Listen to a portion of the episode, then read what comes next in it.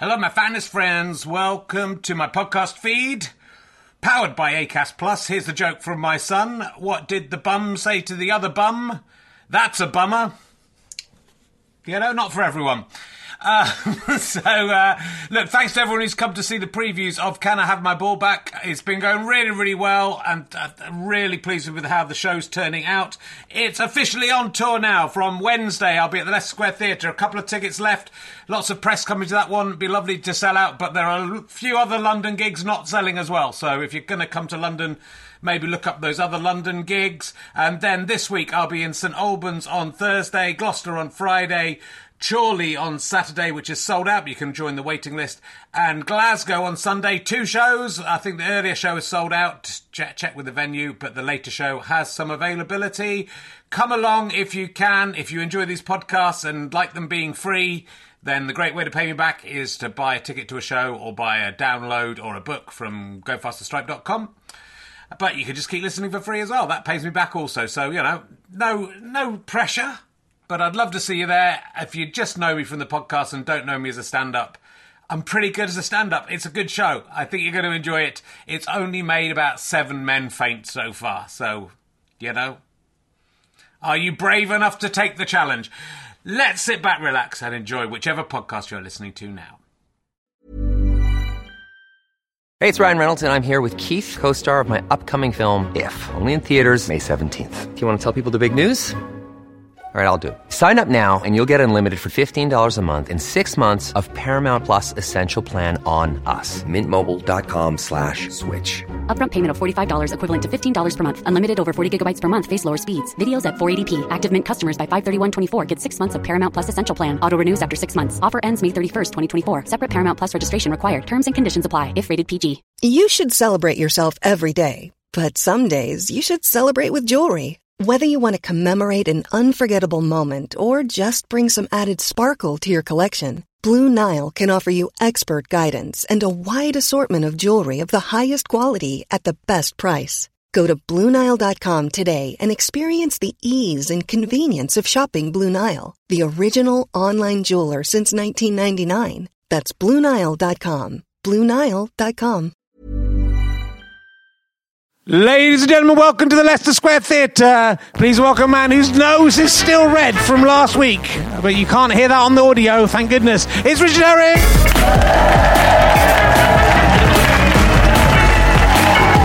Oh man, you're much better than uh, much better than last week's audience. They were terrible. Those guys were awful.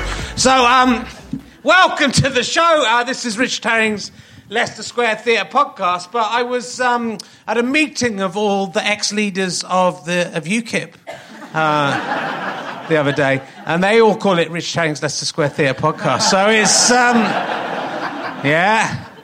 Uh, so, um, uh, well, well, it's been a what a what a week it's been. Whew. All the stuff that's been going on, eh? Uh, let's have a look in the audience, see see who we've got in the audience. We've got a, a, a gentleman here, and a he's got a, a work shirt on, but he's got his sleeves rolled up because he's out to have some fun on a Monday night. What's your name, sir? Sven. Sam. Sam. Okay, that's not as exciting. Uh, and uh, what do you do for a living, Sam? IT?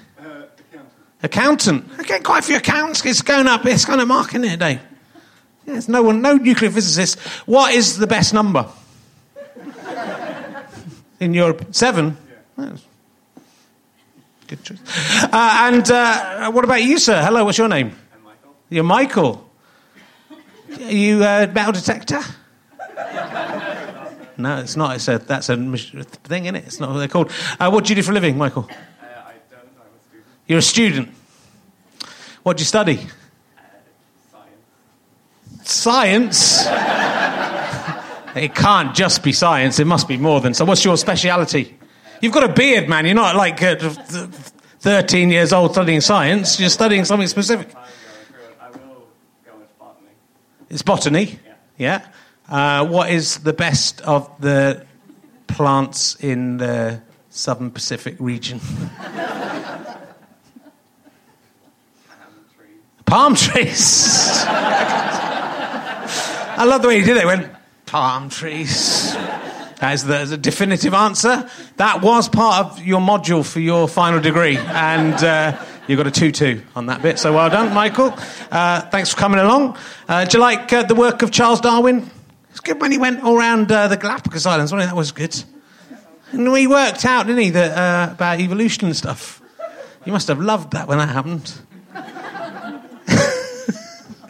Okay, I'm going to move. I'm going to move on. Uh, so. Uh, I'm going to move on. Uh, I'm sure I had something to talk about, but let's let's not worry about it. Uh, uh, let's introduce this week's guests. They are probably best known. One of them is best known for her appearance on Dan, Dan Nightingale's In the House podcast.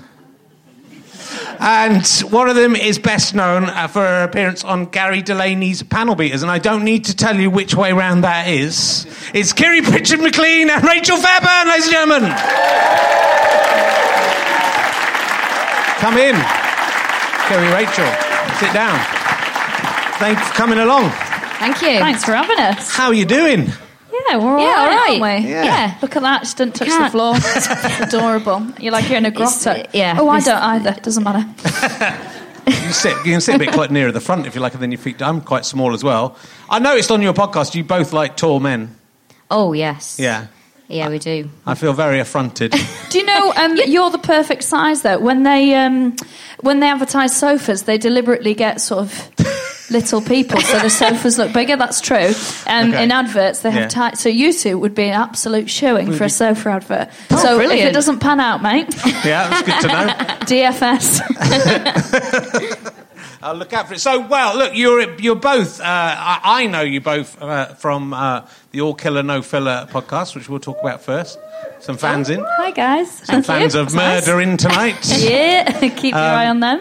Which is, it's well, it's in, it's interesting that I, I've, I was aware of both of you before, but that this is this is the first kind of thing that I've re- really uh, heard a lot of you in, and it's it's interesting that a that can happen now that the, the podcasts are working in that way that people uh, that people are coming to new comedians in this way, but also it's quite a bold. Uh, decision to make a podcast about serial killers I don't think it is. uh, in fact, it was Dan Nightingale uh, who said to me, he referred to our podcast as being niche. And I was like, bitch, please.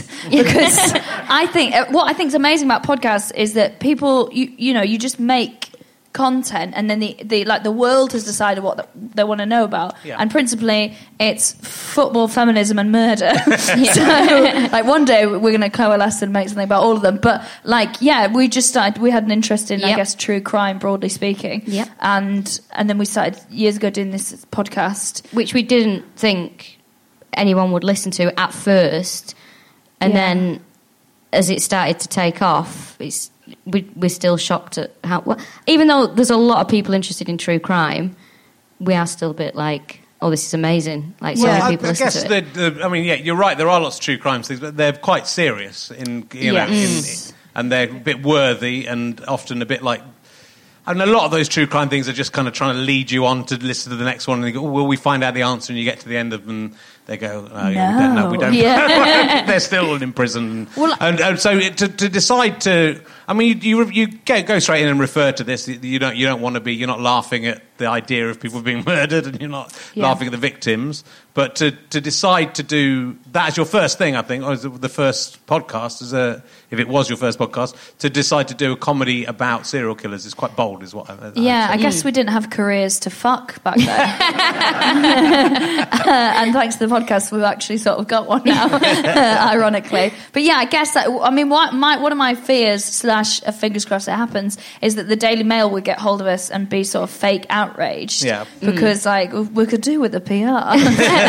but I think people could, like, if they wanted to, take stuff out of context. And Yeah. I think when people, like, some, we were chatting about this at dinner just then, that some people are like, well, I think it's distasteful. I'm like, well, you definitely haven't listened then, because we always try and stay on the right side of things. And I, I kind of think, do you think it's like sort of natural to be interested in this stuff? I think so. I think I don't know. Well, having said that, we've always been interested in macabre things and dark things, and I think a lot of comics do tend to be interested in sort of the darker side of life. Definitely. And uh, I don't know. I think it's quite. A, I think it's a natural thing for a human who's well behaved and decent, us, uh, to be interested in something that's so far removed from something you would do. So really, if you if you're not interested in it, there's something wrong with you. is Yeah. what- Yeah, Is if what you I'm think trying to we're get at. distasteful, actually, Yeah. you're the weirdos. So. well, I think, but the great thing about podcasts, uh, you know, and I discovered this very early on with uh, the first one I did with Andrew Collins, is you know people don't have to listen to it, right? And so it's not like a radio show where it might be going to someone's house. You make a decision to listen to it. Yep. So if you're not going to listen to something, if you're, you know, you'd, have to want to be offended to listen to Yeah. something about murder. If you thought that, you know, the idea of talking about serial killers in a occasionally light-hearted way is is sick. Um, but I think that's that's. I, I wonder if you know. I, I think most people are, are, are interested in crime and murders partly out of a, a level of you you think about the worst thing that could possibly happen, and it's a way of dealing with the awful side of the world. But I also wonder whether I was wondering whether the comedy aspect of it, in a way, serial killers are sort of the comedians of the serious world. In that they behave really inappropriately, right? So is that is that part of yeah, they, they, barely make a living out of they, it. Yeah. they, they disobey the rules of society. We talk and, about and, and, and- Yeah. but but also because they're behaving in such a way that is so alien to most people Mm-hmm. that it sort of is. There's a there's a very dark humour to it because you're not meant to kill lots of people and wear their heads as hats. I mean, I mean, you're making that statement, not us. but- So you know, there's a there's a sort of there's a sort of comedy to it that's a twisted comedy, if you see what I mean.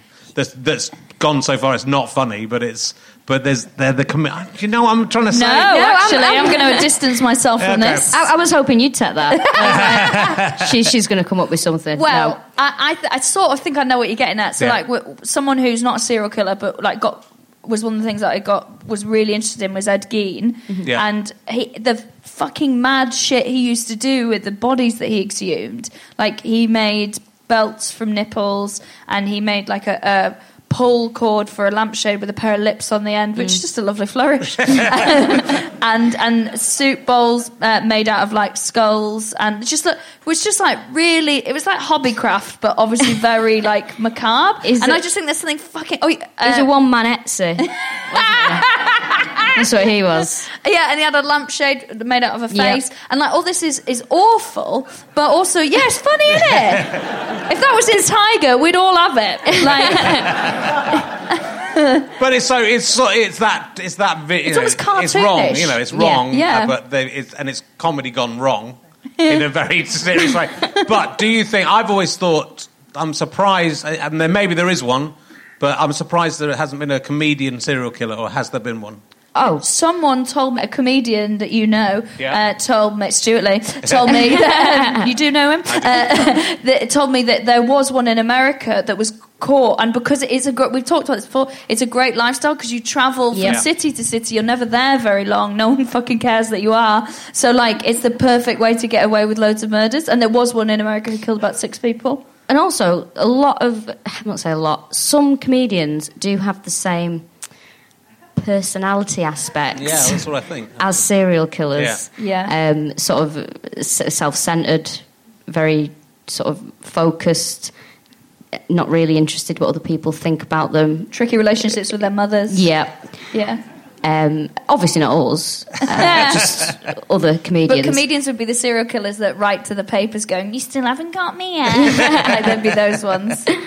Uh, we, have, we have discussed that though, haven't we? Who Yeah. on the circuit Yeah. would be a serial killer? We think at any point there's six Yeah, comedians on the circuit, like on the verge of going on a spree, but Yeah. they're not organised enough.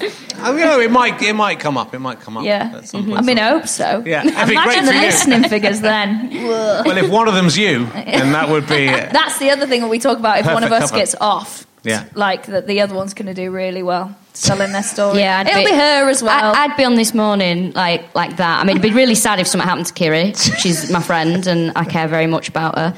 But if something did happen to you, it'd be like, oh, hi, Holly and Philip. Um, yeah, I mean, it's a really terrible thing that happened. Um, I've got a book coming out. Why are you Um, talking to them like you want to fuck them?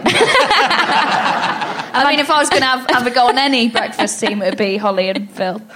I don't think that's controversial, is it? Yes! Thank you. I'd have a go on Holly, I'd make Phil watch. That's where I am with things. What's the other option? Piers Morgan and Eamonn Holmes and his wife. Someone's been to that party.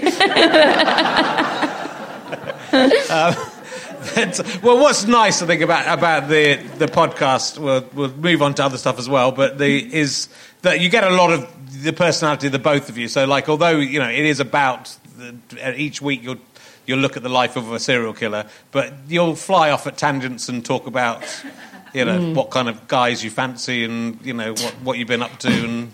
You know, the, we, we learn a lot about you two through it. A little bit was- too much You talk about your sister, in Yep. the one I was listening to was very strange fantasies about your sister. well, then I feel like there needs to be some Yeah, I- story for that. Um, it was when it was the one where you were speculating what she would do if she was the pilot in the plane. Oh yes, Yeah. Wait, kick, break when she breaks into the, the cockpit. yeah. Yeah, Doubt it. Yeah. There we go. You can tell who's listening to it just from that. Yeah. But you know, but then again, though they because it's, it feels very improvised. While, whilst you, you've obviously researched the each uh, subject, Mm-hmm. but then you'll just chat about it and, and chuck stuff in, and you're improvising jokes around it, and Mm-hmm. and then. We, we find out about you. So, have you found you've you've been doing live gigs with it? Yeah. and they've Yeah. been doing very well, and lots of people have been coming yeah. to see them. It's and been so lovely. Yeah, it's Yeah. been brilliant. We and so people kind of know about as much about you as they do about. I mean, Yeah. they know too much about Rachel. Yeah, I, they do know too much about me. I think as well, it's really strange because sometimes I'm, people talk to you afterwards, which is lovely, and they'll tell you, talk to you about something that you've, you've said, and you're like, oh, I don't remember any of that. Did, Yeah. did I actually say that, and why did I say it? Because we because obviously we record it just we used to record it in my spare room in Manchester, and then we record it because I, I live in London now. I know, and uh, we record it whenever we can, don't we? Yeah. But because we're just chatting to each other as, as friends, we do sort of say things sometimes, and we'll sort of go to edit it, and we'll think, oh, should we keep that in? Uh, Yeah, often as well. I drift off when I'm editing it, so I'm like, yeah, I think Yeah. fine. so like, I'll, I'll sort of make sure the end and the beginning's all right, and then I've not really listened to any Yeah. in the middle, and then someone will come and tell you like. Oh, by the way, you should beep out your parents' phone number that you said out loud on Yeah. the podcast. That, that was my error, that one, wasn't it? Yeah, that was, mine. Yeah, I went, mate. Can you take my parents' home line down, please? um, yeah, but no, it, it's what- yeah, because we do. It is the other thing is I think maybe I maybe I'm speaking out of turn, but what people like about it is it is like a genuine uh, female friendship. Like that is just this is what we would talk about whether there was a recorder on or not, and Yeah. like so often when you see any kind of portrayal of women, like they're in competition with each other or they're you know like uh, you know, just talking about guys. Not that we don't talk about that fair old whack, uh, but you know, it is just like I think lots of women like it because like, oh, this is what I sound like when I talk with my girlfriends. Yeah, Because that's the th- mad thing is when we do live shows and meet them afterwards, uh, ne- nearly everyone we meet we're like, well, I'd just be mates with you. I mean, there's the odd fucking oddball, but like, no, genuinely, generally, they're like, oh, these are people we'd be mates with. So I think it's people sort of feel like they're hanging out, Yeah. um, which is a really nice thing. Yeah, well, I think that that- no, that is how podcasts eh, more than radio, which that it used to be. Radio was that medium where people felt they were. Yeah. but I think it's it's even more intimate, and you you know, in in terms of you do really get to the heart of people because I because I think it's you know podcasts are generally more off the cuff, like Definitely. like Mm. I am talking now. If this had been prepared, what I was saying now, it would be better than this. Uh, but, but that's the point, you know. So people, you know, and you can't hide. You know, when you've done forty or fifty of these things, you can't hide. You can't. You can't really be hiding behind a persona, you know. Even if you No. were, some of it's going to come out, you know. the- Oh yeah, the- definitely. the real you. But the- Persona's but- slipped. yeah. if there ever was one. yeah, absolutely. Yeah, I don't, definitely. yeah, because I don't know how you would even switch that. That's why the live shows are really fun and easy because you just come on stage and you're more so than stand up. That like I haven't reached that bit quite with my stand up. I'm still a version of myself. With the podcast, I'm just myself. I I think the one thing I've from doing this podcast for so long, I think it has changed my stand up slightly, and I think I'm definitely, I'd say ninety percent myself, absolutely myself Yeah. on stage now. Whereas before, I used to be quite deadpan and I don't know, quite awkward. I think from sort of doing this for so long and doing live shows, I think I've been more myself Yeah. on stage. Really, it's quite it's quite weird actually. Yeah. But I think you know that's the, the, when I started a long, long time ago. Uh, you know, if you wanted to do a, a, sh- a show where you were chatting with somebody, you had to get a radio show, or you know, or just do it on a tape and send it to your friends. dead. But yeah, and I say that as someone who loves it. Yeah. But like, oh, I mean, you couldn't put. We'd never get like. I love Radio Four, but there's absolutely no way they're going to put two women with regional accents on talking about murder No. and cocks. There's Yeah. just no way they're going to do it. But then you know, you, but also you don't want you know. It's good to be doing something that isn't trying to get like a radio show. It's good to be doing something. This is you're clearly doing something that's an end in itself. You want to do this show, and you're doing this show, Yep. and and then people get to get to know you. But I think also you get to do loads of it, and you wouldn't. You wouldn't, if, even if it was a radio show, you might get six a year and then six the next year, and mm-hmm. then they might go, oh, we've had enough. You Yeah. know, but to be able to do 40 or 50 or as many as you want, this is 172 of these.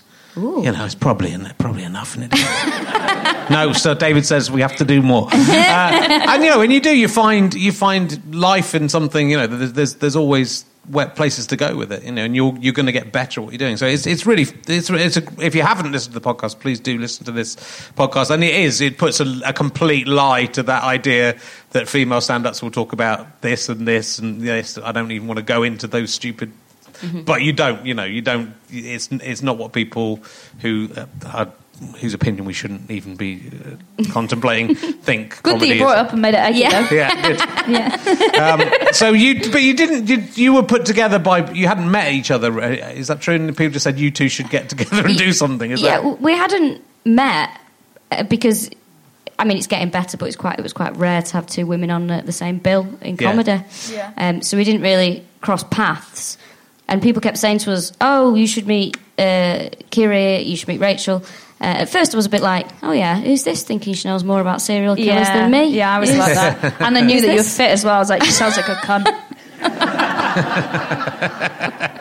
But and then we discovered that we actually lived across the road from each other, Yeah, easier to Which- kill in one is- night. which is so northern, isn't it? yeah, Um, and we then we we, we did actually re- record one episode of, of the podcast, but it, it was frankly bizarre. Do you remember it? Do you remember? It's probably for the best. Um, oh, it was it on like my phone and it, we never used? oh, yeah, we never used it. Uh, it. It was me rambling on about a local radio DJ. It was yeah, it was that shit, and uh, we never did it. And then we once we worked out how we were going to structure it, and we did the, the first one.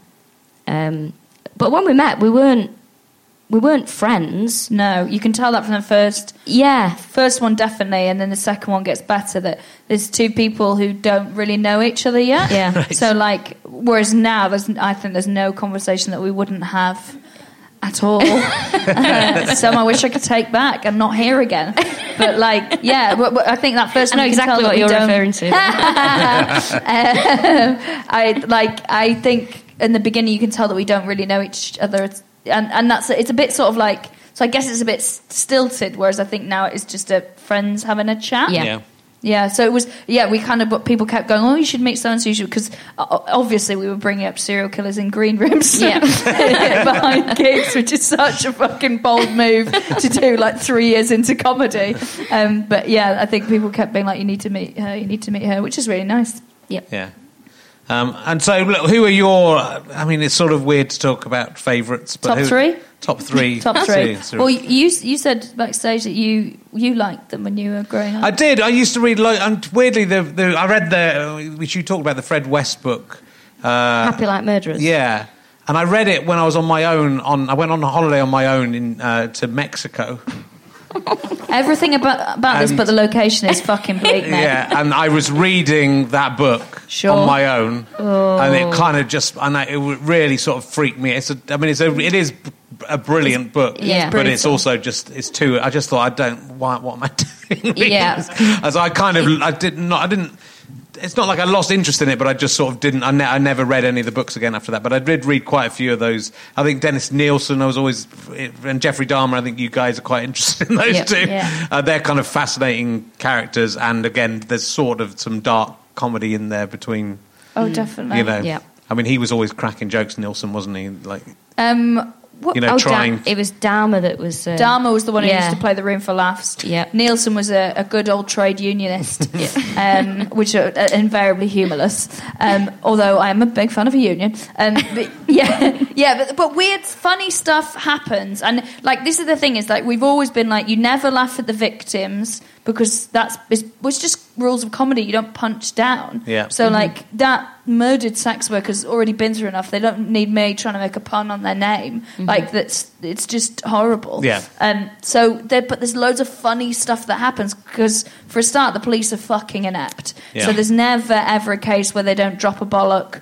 Or do something just like absolutely mad decision gets made, or someone gives some bonkers statement. yeah, or just totally disregard something that's really important. yeah. Well, I guess for someone to get somebody a serial killer, you've got to kill four or five people. Is it three or four or five people? You say three. with All a cooling off period in between. Yeah. Um, so, We're like, not sticklers for the rules, but you know. you know, the police have to be slightly incompetent to allow it to go that far, really. You- Yeah, you well, know, I've or you got- have to be very good at it. I've got a theory that if there was a serial killer who murdered policemen, they wouldn't make it to being a serial Yeah. killer because I think that they would close ranks and find them. But what I find really fascinating about true crime and serial killers in particular is every single one will tell you something about the world that they occupy. So how they Mm-hmm. get away with things always tells you about the world. So. Uh, like so, uh, Colin Ireland and Dennis Nilsen, uh, they, they killed gay guys in a time when uh, no one cared about the gay community. So De- uh, Colin Ireland did it, and uh, this was at the time that like the Royal Vauxhall Tavern was being raided by police wearing rubber gloves and saying horrible things about AIDS. So they just kept dismissing it as gay, gay sex games gone wrong. Yeah. So it just tells you about the world that same it with, lives in. Same with Dahmer, that as well. Yeah. Because the police actually found him with one of his victims. Oh, it yeah. was uh, an underage boy, and they actually didn't they use the phrase, "Oh, we just thought it was gay stuff." Yeah. And they just he ended up murdering him when they, They had an took him back opportunity to his sa- Yeah, they took him back when they had an opportunity to save him. So it does. It shows you a lot of the issues around at the particular time that, like Peter Sutcliffe as well. Yeah. the, the sort of issues around the way sex workers were treated and how sort of women were thought of.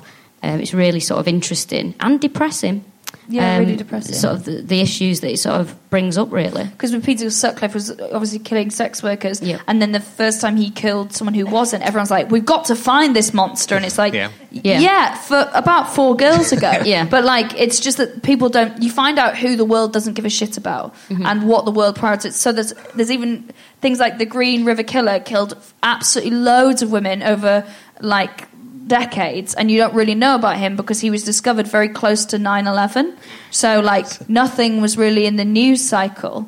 So like it, there's this huge huge massive serial killer in america that people haven't really heard of but, um, because it, it like there was bigger stuff going on. Yeah. so yeah i just think it's like i just think it's really really interesting. It tells you a lot about history. Yeah, no, that's true. That is true. Yeah, it's uh, yeah, terrifying. Um, well, let's talk about you. Let's talk about. It's terrifying. this feels how- like all the dates i've been on where i just like talk non-stop and then they go it's terrifying that uber surge has gone down so i'm just going to order it now And I'm usually sat in the middle. chaperoning I'm their sure. safety. I'm sure we'll come back to serial killers uh, because I. Uh, it is. I- You know, it, it's. It is interesting why you're fascinated by it and what you know, and and and when it's that, it's interesting that it's in the end it scared me. I think being interested in it, but it mm-hmm. scared me too much, and so it sort of scared me off a little bit. You know, that's kind of. But that's sort of what it, you're you're pushing yourself by being interested in it. But it's true. You know, the fact it's true as well. It's there's- Yeah. It mm. gives it a sort of added you know both negative and positive aspect. I suppose it is. It is fascinating that that, um, that that people have this interest. Let's talk a little bit about both of you uh, and separately and what you've done separately before you uh, got together. I mean, you've both been doing stand up. You worked with uh, uh, Kiri. You worked with mentoring with vulnerable kids, which you did, did, did a show about. Is that right? Yeah. what a laugh riot! uh, yeah, so where you used to live, but we live in a very we live by Bernard Manning's. Well, you don't anymore. You fucked off, haven't you?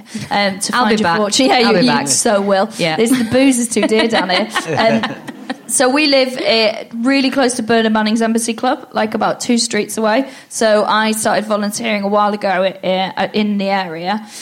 And then, yeah, my show last year was about working with a young girl and sort of everything that we went through together and kind of taught each other. And uh, spoiler alert, not not a happy ending. Um, but yeah, it was a show I really wanted to really wanted to do and kind of tell that story. Yeah, Yeah. And uh, you she just, didn't give a shit about anyone. Have you ever volunteered? Yes. Bullshit. What?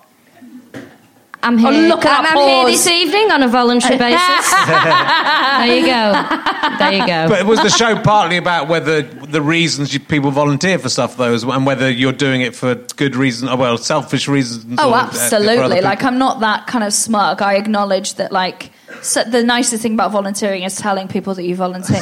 I've recently gone vegan for exactly the same reasons. I'm actually a vegan now. But, like, yeah, it's, there's loads of. Obviously, it's it's not a wholly selfless act. There are, you know, you do it to make yourself feel better about all the things that aren't right in the world. But, I mean, you can do the right thing for the wrong reason. I don't give a fucking shit as long as you're out there doing it. Yeah. Um, and also, I'm honest about it. In that a lot of time, it's shit uh, because teenagers are boring, and they don't mention that in the training. But they are boring, awful, selfish, horrible people.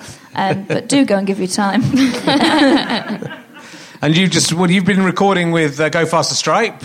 Yes. Who, are filming us right now again? very good. Filming all weekend with you. Yes, but Uh, sick of me by now. I mean, I'm sick of myself. Why wouldn't I be? So your your show was Her, Her Majesty. Her Majesty. That was my show from Edinburgh last year, and I, yeah, I filmed. That was the last time I was doing it. On when did I film it? Saturday. Yeah. In Cardiff, and I'd not actually done it for two months. Yes. So hard. I had that sort of, oh shit, I don't know this, and a, a real panic. But it went great. Good, Good. for me.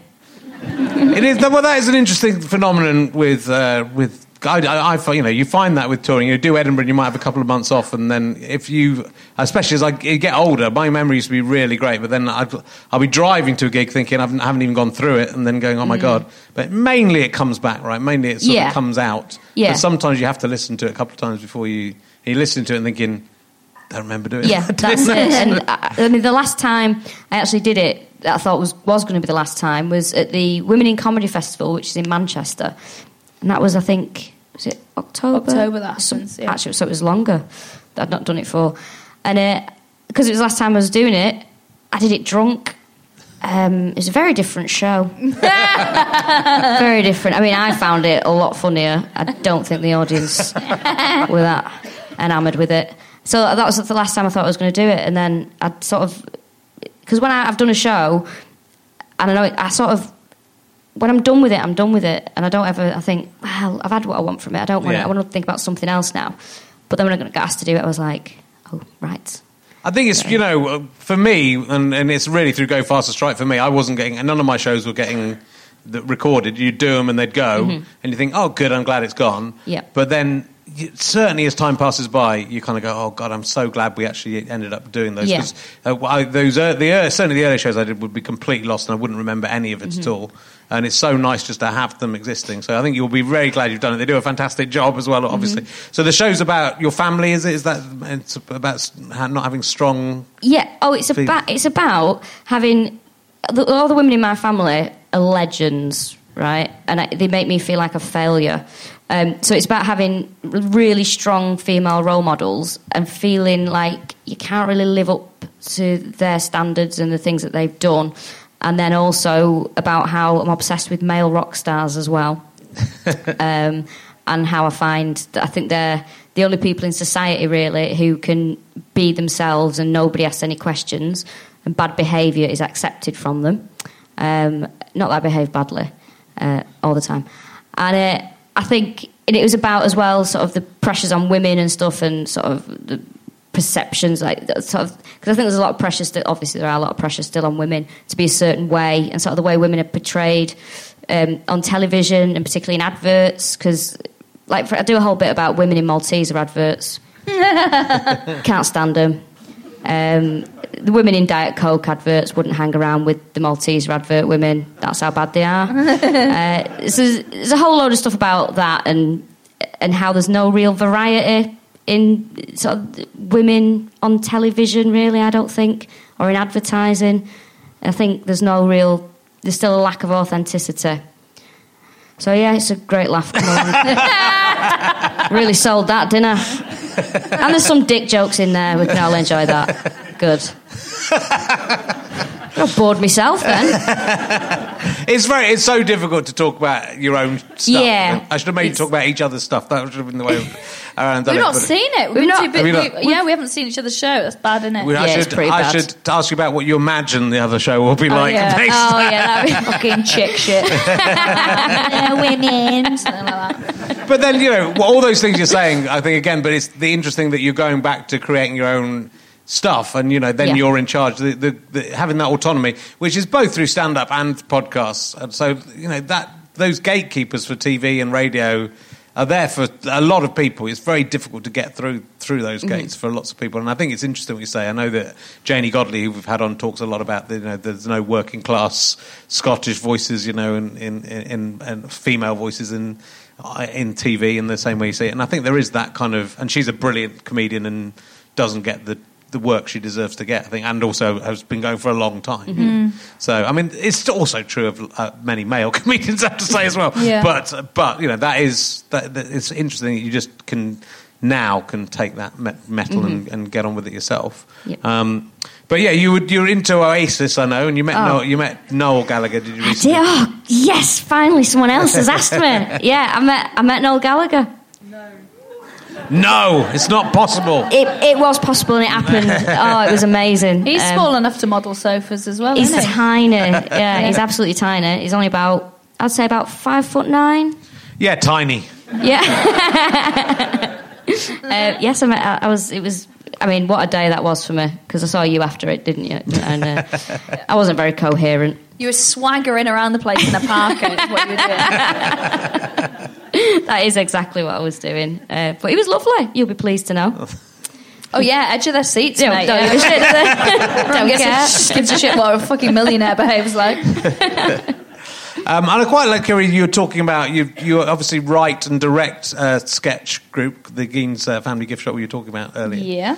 But you don't want to perform in it, and you've made a kind of conscious decision not to perform. Is that yeah. right? Yeah, because I. Uh, I've never really wanted to do. So the reason why I do stand up and comedy is because I, uh, when I was growing up, I saw The League of Gentlemen, and I was like, oh, holy shit! It just felt like someone had made something for me, and uh, I was so excited by it. And then I sort of like forensically studied what they did, uh, and I was like, okay, they're met in university, so I should go to university because that's where I'll meet people to work with. And I, um, as soon as I sort of found I knew I wanted to do comedy, but not really what. And then as soon as I started doing comedy, and uh, there was yeah, and, and so we sort of half put this sketch group together. I just knew it was never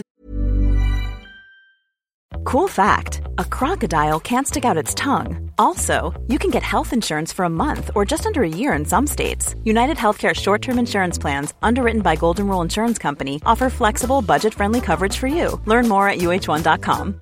Hey, I'm Ryan Reynolds. At Mint Mobile, we like to do the opposite of what Big Wireless does. They charge you a lot, we charge you a little. So naturally, when they announced they'd be raising their prices due to inflation, we decided to deflate our prices due to not hating you. That's right. We're cutting the price of Mint Unlimited from $30 a month to just $15 a month. Give it a try at mintmobile.com slash switch. $45 upfront for three months plus taxes and fees. Promo rate for new customers for limited time. Unlimited more than 40 gigabytes per month. Slows. Full terms at mintmobile.com. Here's a cool fact a crocodile can't stick out its tongue. Another cool fact you can get short term health insurance for a month or just under a year in some states. United Healthcare short term insurance plans are designed for people who are between jobs, coming off their parents' plan, or turning a side hustle into a full time gig. Underwritten by Golden Rule Insurance Company, they offer flexible, budget friendly coverage with access to a nationwide network of doctors and hospitals. Get more cool facts about United Healthcare short term plans at uh1.com. to perform because I also like I was doing stand up by that point, and I all all the performance needs I felt like I had I was were being fulfilled. So this is something I thought I could, you know. Be a different sort of gross phrase coming up, creative challenge, um, and I, I, that I just wanted to really get stuck into with them to be a sort of a, a puppet master that you that you don't see. Um, I guess the Jeremy Dyson bit, but um, Yeah, I, I, it's never been. I'm really, really bad at acting as well, and uh, unlike a lot of stand-ups, I don't kid myself that I'm good at it. So, like, I ha- the only time I act in something is when they say you can't write this unless you have to act in it. Right. So I did something today where I'd written a thing, and they were like, "We, ha- you have to be in it." And I did like a, a Halloween thing for Sky, like a little short, and they were like, "You have to be in it."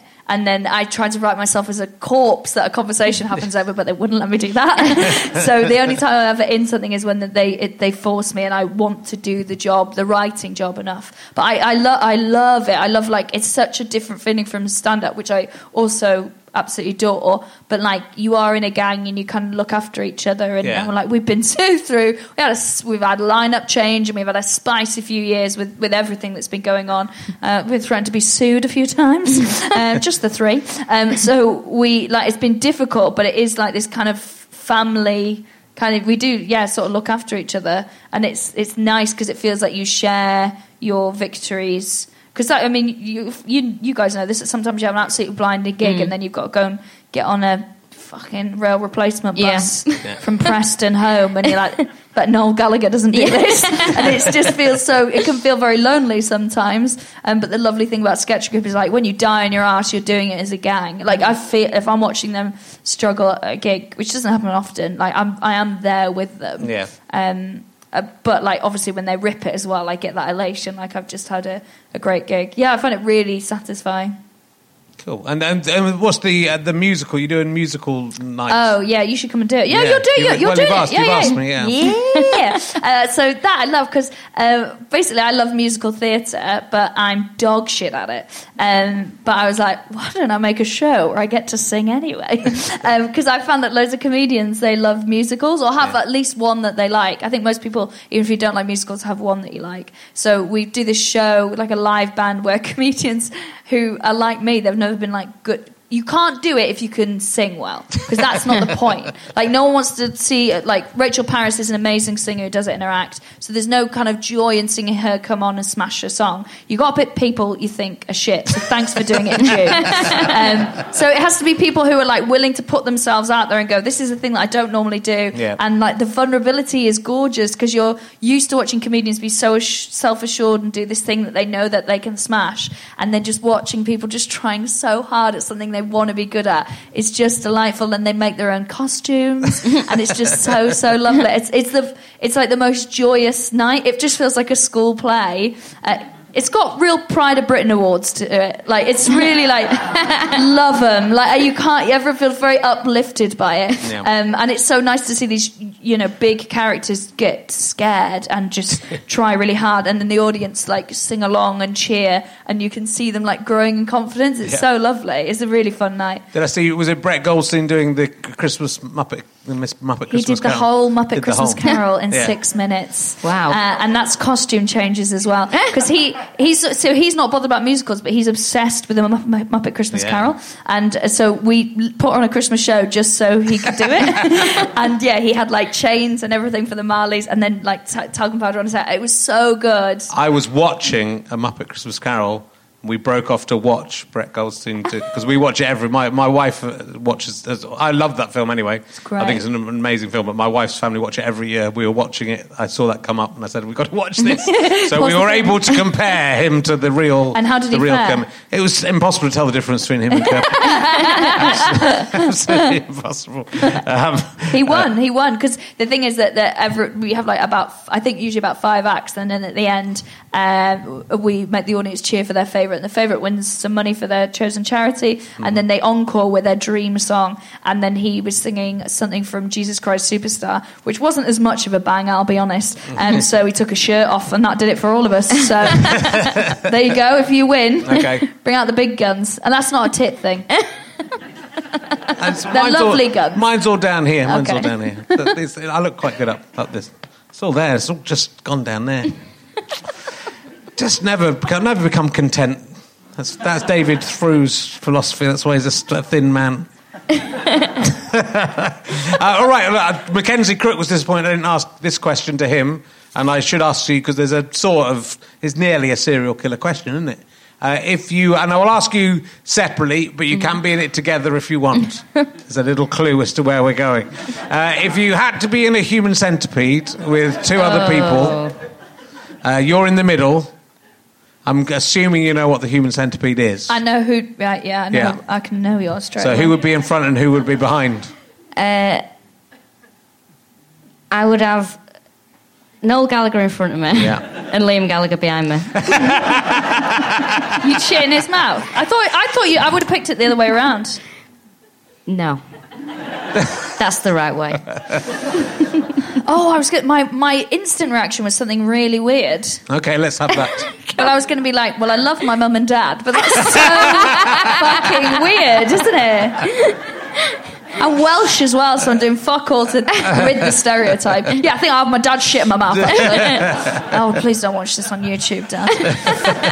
Um, who would I have? Who would I like to have shit in my mouth? That's the question you're asking, isn't Yeah. it? Yeah. Well, or, you know, who would you least not like? You know, so who would you least hate is what I'm trying to say. Who do yeah. I think's got Least not- nice tasting shit? It would probably be um, probably be someone Mary like- Berry. No, she's. Oh, I can't, I'll tell you afterwards. Uh, no, yes. Uh, uh, it's the old one, is that? Yeah. Yeah. Yeah, Um, the, the national treasure, Mary Berry. well, yes. don't treasure her because. Her shit tastes really bad. Apparently. yeah. I was, was That's the what that's what everyone says about her. Out of all the TV personalities, her shit tastes really. Someone's gone around and tasted all the shit of all the the TV personalities. I personalities, think and hers Gwyneth came out. Paltrow's shit would taste nice. Yeah, So. I don't think she believes some mad stuff, but she, she, you know, she seems to like. She, I think she survives on like thoughts and leaves, and Yeah. it, I feel like I could eat those. Yeah. So I'd have Gwyneth Paltrow shit in my mouth, and then whose mouth would I like to shit in? Um, No one's ever been quite as gleeful about this question. ha. Um, You- I don't. I knew what you were thinking then, and you, you can't say that. No, Can you? no, can't. There's two, and I can't say either of them. Um, uh, hers, because she knows too many secrets. Okay. fair. I'd shit in your mouth, mate, so you can't spill any of my secrets. I don't want to I do the think, podcast um, anymore. With you. I feel the human centipede shows a paucity of ambition, is what I've been thinking. I- Why is there only three? If I, if I did it, I'd do. I'd try and get as many on as possible, and then so they, in the end, it, the last one just fit, went where the first one. Oh, so it's a So like a it's circle. s- a, a ring. Yeah, yeah. That's. Is that possible? I mean, yeah, Yeah. yeah. I think it is. And you just have to really feed up the first one as you're going round. You keep feeding, feeding, feeding, feeding. So there's a good supply of poo to go through Yeah. all of them. Sure. And then just, and then you connect the circle up. You know, it's, it takes something to beat the human centipede for tastelessness, but I think I've done it. Yeah. I, I the human like ringworm or something it should be called. I'd watch that. Yeah. I'd watch that. It'd be good. Um, I'll, I'll ask you. So I'll ask you a random emergency question from the emergency question app, which is uh, downloadable for free on Android and uh, Apple. But watch out, there's another one called emergency questions. They're trying to steal from us, but they're no good. Look out for the little orange hat. Uh, have you ever been brainwashed? You work in a Catholic school, so yeah. yes, absolutely. Yeah, I have then 100%. Yeah. Did you? Were you, were you religious as a child? No, uh, I, it was just the school close. My, my grandmother was sort of religious, but not in a mental way. Um, she just liked the festivals. And um, I think we all do. yeah, and then sort of I went to Catholic school all the way through. Some very strange incidents that happened, uh, which I don't know. I, I suppose I can tell them, can't I? Tell them about that school trip they took you on the other day. Not So- the other day, a while ago. Yeah, I'm, I'm, I'm older than I look. Uh, I the right. So I we ended up going on a. I was probably about fourteen, and all the girls from my my year were, were rounded up and put on coaches to go on a trip that nobody knew about. And it was a lovely afternoon, which we spent uh, with some nuns watching videos of abortions. How rough's Yeah. that? Yep. I went home to my mum and I said, I've just been to this thing and I don't think it was right. She went mad and complained to the school, which did no good because it was a Catholic school. and they do what the fuck they want, don't they? Really. So yeah, I've I've I've had attempted brainwashing, but it, ne- it Yeah. never worked. That Never sounds like the origin story of a serial killer. doesn't Yeah, it does actually. Yeah, yeah. And that was when. Something clicked. Yeah. I don't ever. I don't think I've ever been brainwashed, except like in the usual way, but the bloody patriarchy. But like, no, I don't think anything specific. Although I'm rich, so I'm kind of like you know. Be your own person. Don't buy into all that bullshit. But I used to uh, obsessively read when I first went to university, like you know, like Closer magazine and like all those horrible magazines that like ah, I was sexually assaulted by a piece of cheese, that kind of stuff. And I used to love all that. But um, I felt sad all the time and I didn't know why. Mm. and then I got so skint I couldn't afford them. And then I was like, my self esteem is going through the roof. and I even now, as with everything I know, is like you know, like I would like to consider myself an empowered woman. Like if I read one of those in a waiting room for five seconds, I want to go and make myself sick in the toilets I- and feel sad. I had exactly the same thing that I used to read pretty much every women's magazine. In fact, there's a bit in my show, Her Majesty, about this. It's coming out and go faster, Stripe. Thank you very much. um, and I, I stopped reading them, and I had exactly the same experience that I felt so much better. Yeah. So much better. They're poison. They're Yeah. horrible. So yeah, that's the closest I've come. Okay. What is the most mundane encounter you've had with a celebrity? I want to give you mine that I wrote in the answer. Oh, God, it's gone. Damn, I can remember what it was though. Um, is uh, I met the bloke who used to be on Hollyoaks and then was on Casualty, who I think is married in real life to Topsy and Tim's mum in Topsy and Tim. think I'm right. I met him uh, in a newsagent's in Balham, and uh, he thought he knew me, but he didn't know me. He just recognised me off the telly. that was my most mundane. And then he went, "Oh no, I've done that thing." Oh, love him. What's your most mundane encounter with it? It's got to be mundane. Yeah, because you just made mine sound quite showbiz. Okay. So I might have to think on mine. Because, yeah, you've made mine sound exciting.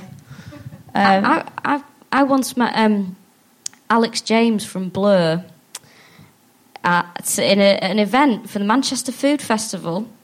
Oh, was he um, hawking his bullshit cheese? Yeah, a few Very, very 90s band, that, a few it? years ago this was, and I I used to like Blur as well as well as Oasis, and I was like, oh, it's, it's Alex James from Blur. My friend said, oh, I'll, we'll go over and I'll, I'll we'll start a conversation. Wish I hadn't. Uh, tedious. Uh, I was like, oh, someone else has met him. Someone just went, yeah. I, I, was, I was like, oh, I'm a big fan of Blur, and you know, that. yeah, okay. And then he was like talking about his, the cheese, That's cheese, uh, and where he, he now lives. And I was like, yeah, I'm just going to go and get a drink. Bye. and then just left. He was, Yeah. he was. So he's going. I don't want to talk about Blur because that's boring. But let's talk about cheese. That I now. That's my current job. Oh, Yeah, he looked really sad as well. Like, I don't know. Because he, was once in Blur milk. and now he's making Yeah, cheese. for a living. Yeah. Damon Albarn's written a fucking opera. Of course he's sad. I, I think I've got one. Okay. At the Leeds Festival, uh, in whatever year it was, I met the cast of My Parents Are Aliens. Oh yes. and it was the shit mum. because there was a good mum, and they swapped her for a shit mum. Didn't they? Do you remember that? There was a good, mu- the good mum. There was a good mum who she was on I Alan know what this Partridge. programme is. What? My parents are aliens. No. that is enough to tell you what the elevator pitch is. Does anyone know what? Does anyone not know what Actually, it is? now I look back, it's a huge dereliction of care. So, uh, three children take, get taken out of the care system and put with people with, I'd say, borderline personality disorder who are aliens, and and then they just sort of parent them very badly, and that's the shtick. Do you have to smoke weed to watch this? No, no, it's for children. So yeah, so it's yeah. It was when we were growing up. Maybe you- you're a little bit older than me, so you might Yeah. have just missed it. I was probably too old to be watching it. I didn't have many friends. Um, so yeah, I met the, my parents are aliens, but I met the crap mum. The one I was going to say, but I think it might be too showbiz. Is Yeah. I was on a plane um, from Glasgow to Iceland. Wow, sounds exciting. and I saw um, uh, uh, no, oh, I thought I was quite good. Um, and I saw Bez from the Happy Oh, yeah. Mondays, and I went up to him and went, I went, "Excuse me, are you Bez?" And he went, "Um, yeah." That's too good. That is too good. I've uh, run uh, a half marathon and a marathon with the father from my parents are aliens, so Oh, There you go. I'm s- tell him I'm sorry he had one shit wife. Yeah. I I think I went on a date with the the shit. What you consider to be the shit. really? But we realised we were better off as friends because at the back of my mind, I knew that you wouldn't think she was as good as the yeah, previous. yeah. also, you've got those three kids to deal with out the care system. You don't want to fuck around with that. Um, very lovely. Hello, Carla. How are you doing? I'm sorry that I'm sorry this lady was so rude about you.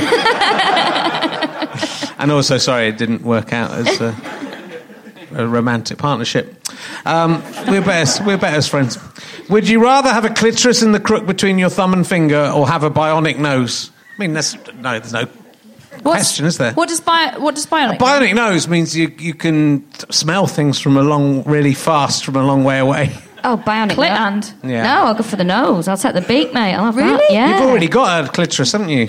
You're not. Yeah, but not there. So where I mean, the it's whole time. I'd have been like this. so we're chatting. there. Yeah, there. I've got. Well, I wouldn't have it there because Playing snooker. I've got. Fucking Um, brilliant. Your podcast would be a lot more interesting. Rarely makes a trick shot these days. I've, I've got a, a genuine um, sort of what's the word? Slight phobia about that part of the hand. Have you? Yeah, I've, it's very. Can you see there's a You- vein? what? You're there? afraid of it? You see it throbbing? No. Can you not see it? Look. Where? I mean, that would be terrible, Look, terrible to be afraid of your, a No, part of your your own hand's body. shaking. Oh, There's there, not- look. There, that's the one. Oh, yeah, yeah, yeah. I've that's- got a vein there that, that throbs, and it, it's just. Well, that's, I mean, that's a few nerve endings away from a I just, I just, We can rebuild you. yeah. I don't want a bionic nose. I think you, do, you know when you. I, I mean, look, uh, you're very lucky that you live here. It's great, blah, blah, blah, but like London fucking stinks, and like I don't want to smell more of it. I don't want to smell more of nearly anything. Imagine you'd know. Imagine all the lushes you could smell at one point. Oh. Constant nosebleeds from the stress of it, and all the fucking bath bombs. No way. I'm a vegan as well. I decimate every toilet I go to. I don't want a fucking bionic nose. No way. It's not. It's not a good question, but hey, what great answers! So we're all right. We're off. We're off. Um, do you? Well, let's. I'll talk, we'll go back to the podcast. Um, have any of the killers that you've spoken about on the podcast listened to the podcast? Because some of them are still alive, living. Yeah, we think that there's a couple who would have sought it out. But would, we? would they be allowed to? They, they let them do anything in prison now, Rachel. uh, it's like a bloody holiday camp. Uh, I, uh, I um, don't don't think that they would be allowed to to listen to stuff like that. I do, No, definitely. no. They've got PlayStations. yeah, but I bet the games. I bet they're not playing bloody Grand Theft Auto and picking up sex what do you think workers. they're going to... Well, they're not fucking playing Tetris, are they? You don't need a PlayStation for that. They'll be playing. I don't know, Crash Bandicoot Ah, simpler and, times. and Sonic the Hedgehog. Yeah, that's what they'll be That's- playing. that's yeah, what they'll be absolutely. playing. Sonic. Um, I think. I think some maybe. I'm not sure. It's a bit weird. It's a weird question. That it gives me the creeps slightly. Serial killers, most of them are the kind of people who, again, comedians Google themselves. Yeah, yeah. Yeah. So I don't know if they would have access to that, but I think they would certainly have an interest. And if not, there'll be people who are writing to them who will say, so and so spoke to you, because they will search everything to do with them. I think they'll be aware, some of them will be aware of our work. work. um, yeah, I th- but I don't know if they, if they're allowed to listen, I, I think that some of them definitely Yeah. would. Yeah. Because I, I, for a while, I um, went on a couple of like serial killer Facebook groups to mainly plug the podcast, and it. I mean, it's a it's a spicy old world that like the stuff that was Yeah. going on there. I was like, no, not for not for me. Well, you, you, you joke about um, the podcast stopping you writing to people in prison, but there, there is this phenomenon of. of large, I think it's mainly women, isn't it, who write yeah, into, yeah, no, no, into, is, write yes. into serial killers. It's- and some occasionally married. I mean, occasionally marry like criminals. Yeah. At least I don't know if the serial killers have successfully. It's, it's very. And we would never. And we we said that as a joke. Obviously, we, would ne- we we were not interested in anything like that. There's sort of this whole other side to of people having an interest in serial killers and like watching a documentary and you know doing a podcast about them. Uh, to people who wear there's like murderabilia. People wear T-shirts with serial killers on. Um, I once, and I remember telling you this years ago. I used to work in a rare books library in Manchester. I know with my accent. and uh, a woman walked in, and she had a tote bag with Myra Hindley on it. Oh, Play the room, love. Yeah. so there's that whole other side that we find really bizarre. Yeah. And like we never want anything to do with. Yeah. It's and I think yeah, that's the bit that I find very strange. I find it really strange. The only reason I'm very hardline actually. I don't think if you if you're in prison as a serial killer, I don't think you should be allowed communication from people who are writing to you as fans as such. I just don't see how that is a thing that happens. I I think it's. I mean, each to their own. I wouldn't do it, but I don't think you should. I think the art of letter writing is dying. I think. well, no, I can like. I, I don't think that people should be stopped from uh, because I believe in rehabilitation. Oh, And absolutely. I, mean, I do absolutely. So I think they should be allowed to.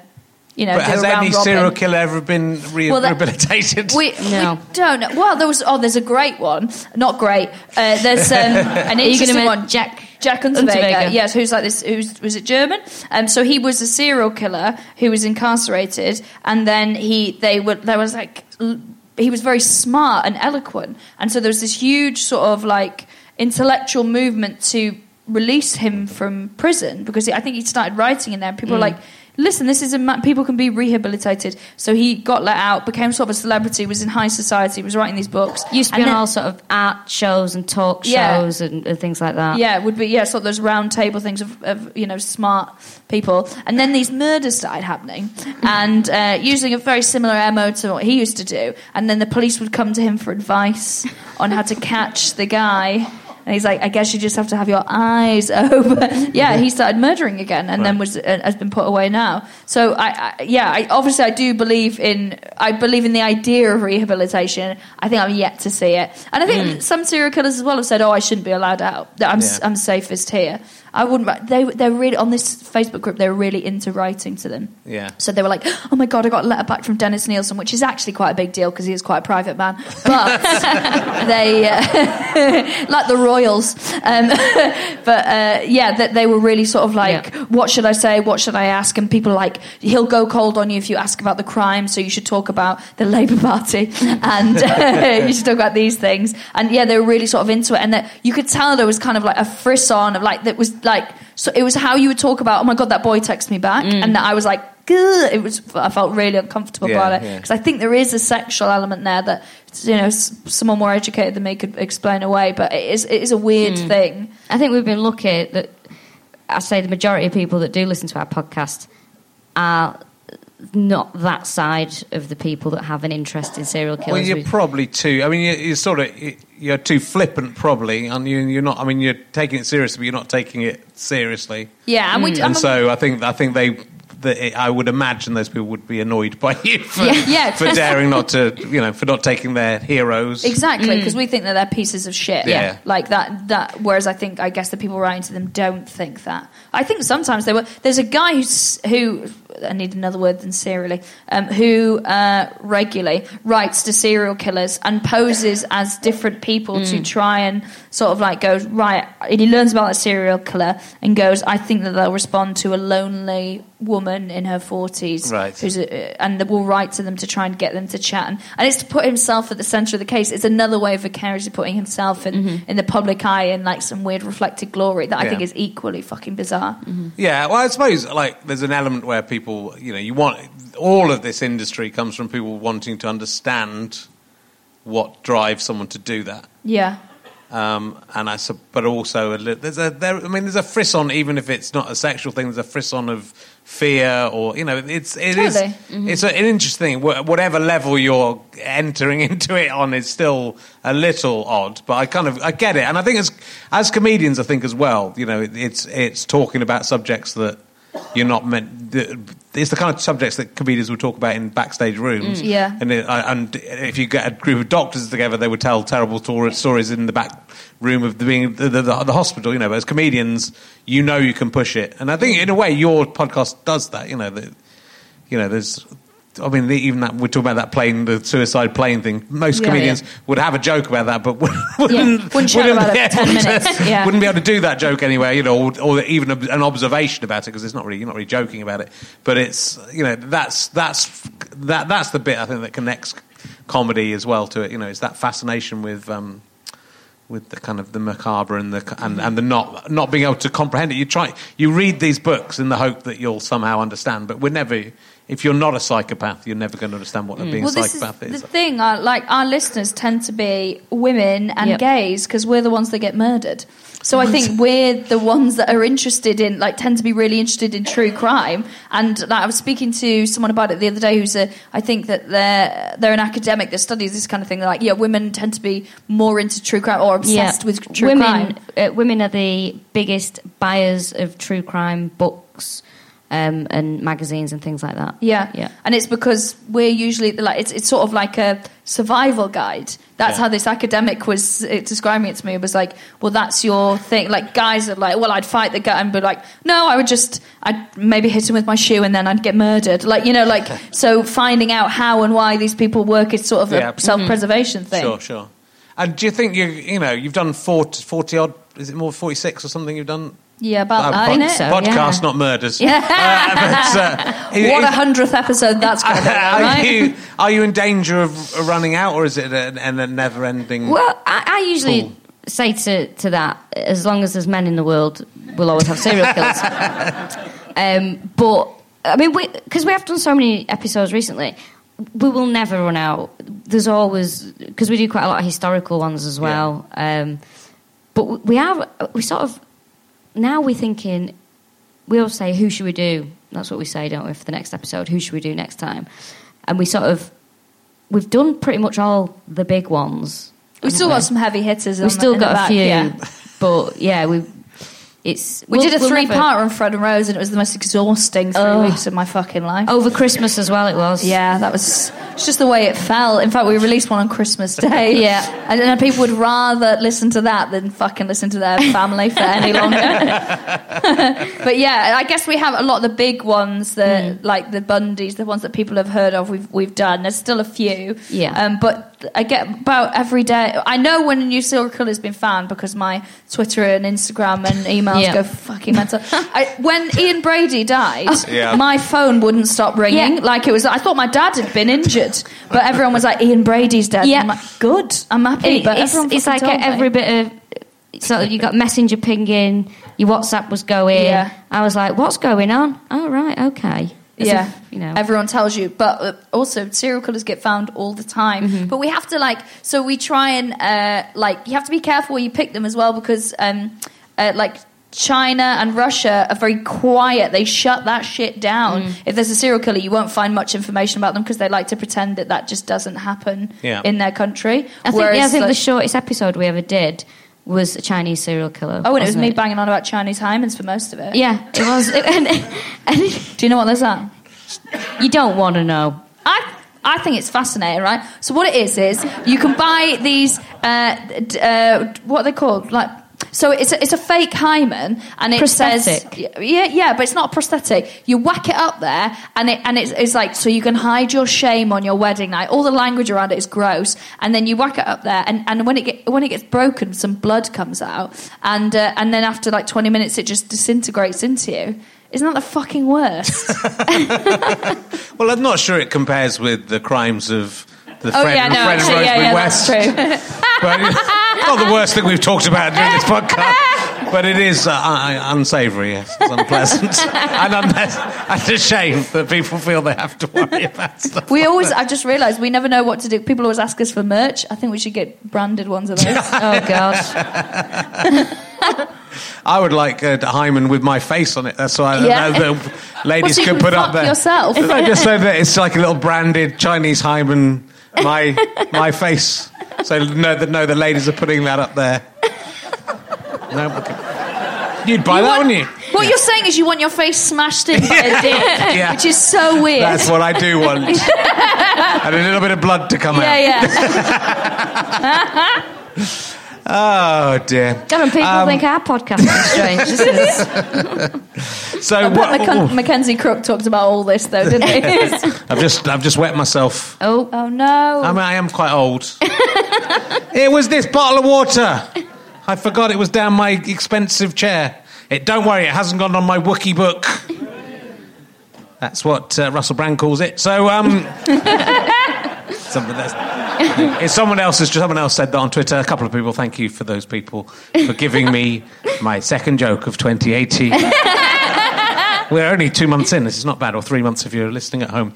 Um, it's been really fascinating to, uh, to chat with you and, and uh, lovely to meet you both. I don't think I've properly met either of you before. No. Um, and uh, do listen to the podcast and go and catch the. Are you, are you touring uh, uh, imminently? You're doing Edinburgh? yeah. Well, we're actually here on Sunday, uh, three o'clock. yeah. Yeah. I think I think there's some tickets left. Yeah, there's there's not many. There are a few tickets left for this Sunday at three o'clock. Um, we used these chairs actually. Do last you? time. Yeah, they let us have a go. They went, these are Richard Herring's chairs. Can't, Yeah. can't allow that. We went like that. Only I'm allowed to. only I'm allowed to spill on fluid on the. don't want you on them with your Chinese hymen. I said when I sat on this, I went, this would be a terrible chair to come on in. That's what I You said. did, you did actually. Because it would leave a recall hell of a mark. Anyway, um, Um, so yeah, we're here on Sunday, uh, Yeah. and then Glasgow sold out. Cardiff, there's still some tickets for. That's in April. Yeah. And then, yeah, that's. Oh, and then we're go, I think we're going to do a couple in Edinburgh. Yep. Uh, and maybe a Christmas special here and then America, mm-hmm. we think. Gonna crack America. Well, this is the thing. Is like it's lush. It's, it's so lovely, and we love everyone who listens. But like America's like these two British girls, um, and I don't think American women speak the way that we do. Um, uh, not on anything that isn't like premium pay channel. So I think they're fascinated with the idea Yeah. of what we are. Um, so yeah, America was where most people started listening to us first. Yeah. So yeah, I think we're going to go and do some dates there. It's going to be so exciting, isn't know, it? it's gonna be great. So exciting. Oh, it's so brilliant. It's such a brilliant, uh, you know, that, that you've created this out of, you know, and done it all yourselves, and it's uh, and it's and it's so successful. So uh, give a massive round of applause to I guess Kiri and Rachel, ladies and gentlemen. You do Herring Death Square, the podcast with me, Herring, and my guests Rachel Fairburn and Kiri Pritchard McLean. Um, look, uh, the music is by Pest. The other stuff that I need to remember is to thank everyone at the Leicester Square Theatre, thank everyone at Go Faster Stripe, especially Chris Evans, not that one. Thank you to everyone at the British Comedy Guide, iTunes, you and Tube, all those guys. Thanks to you for listening. You're the most important. Without you, it's hardly a show. And thanks to my producer, Ben Walker, that's his name.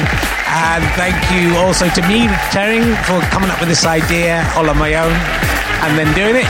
It's a Sky Potato, Go Faster Stripe, and Fuzz production. And goodbye.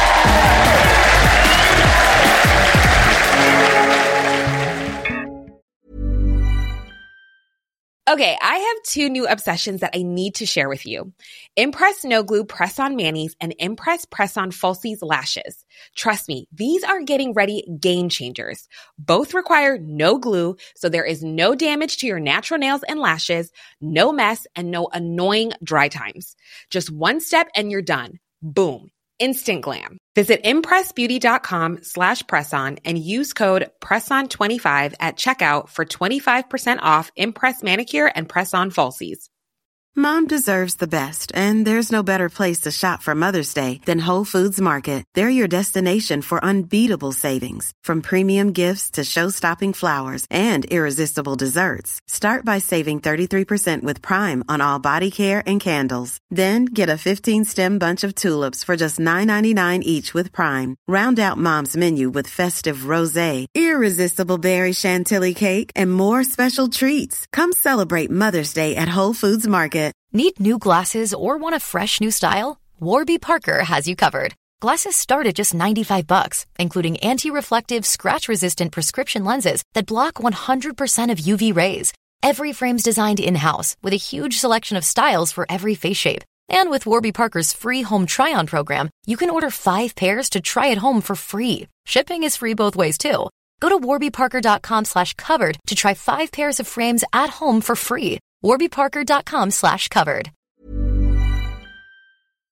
thanks again for listening to the podcast. richardherring.com slash ballback slash tour or richardherring.com slash gigs for all of the information on the tour.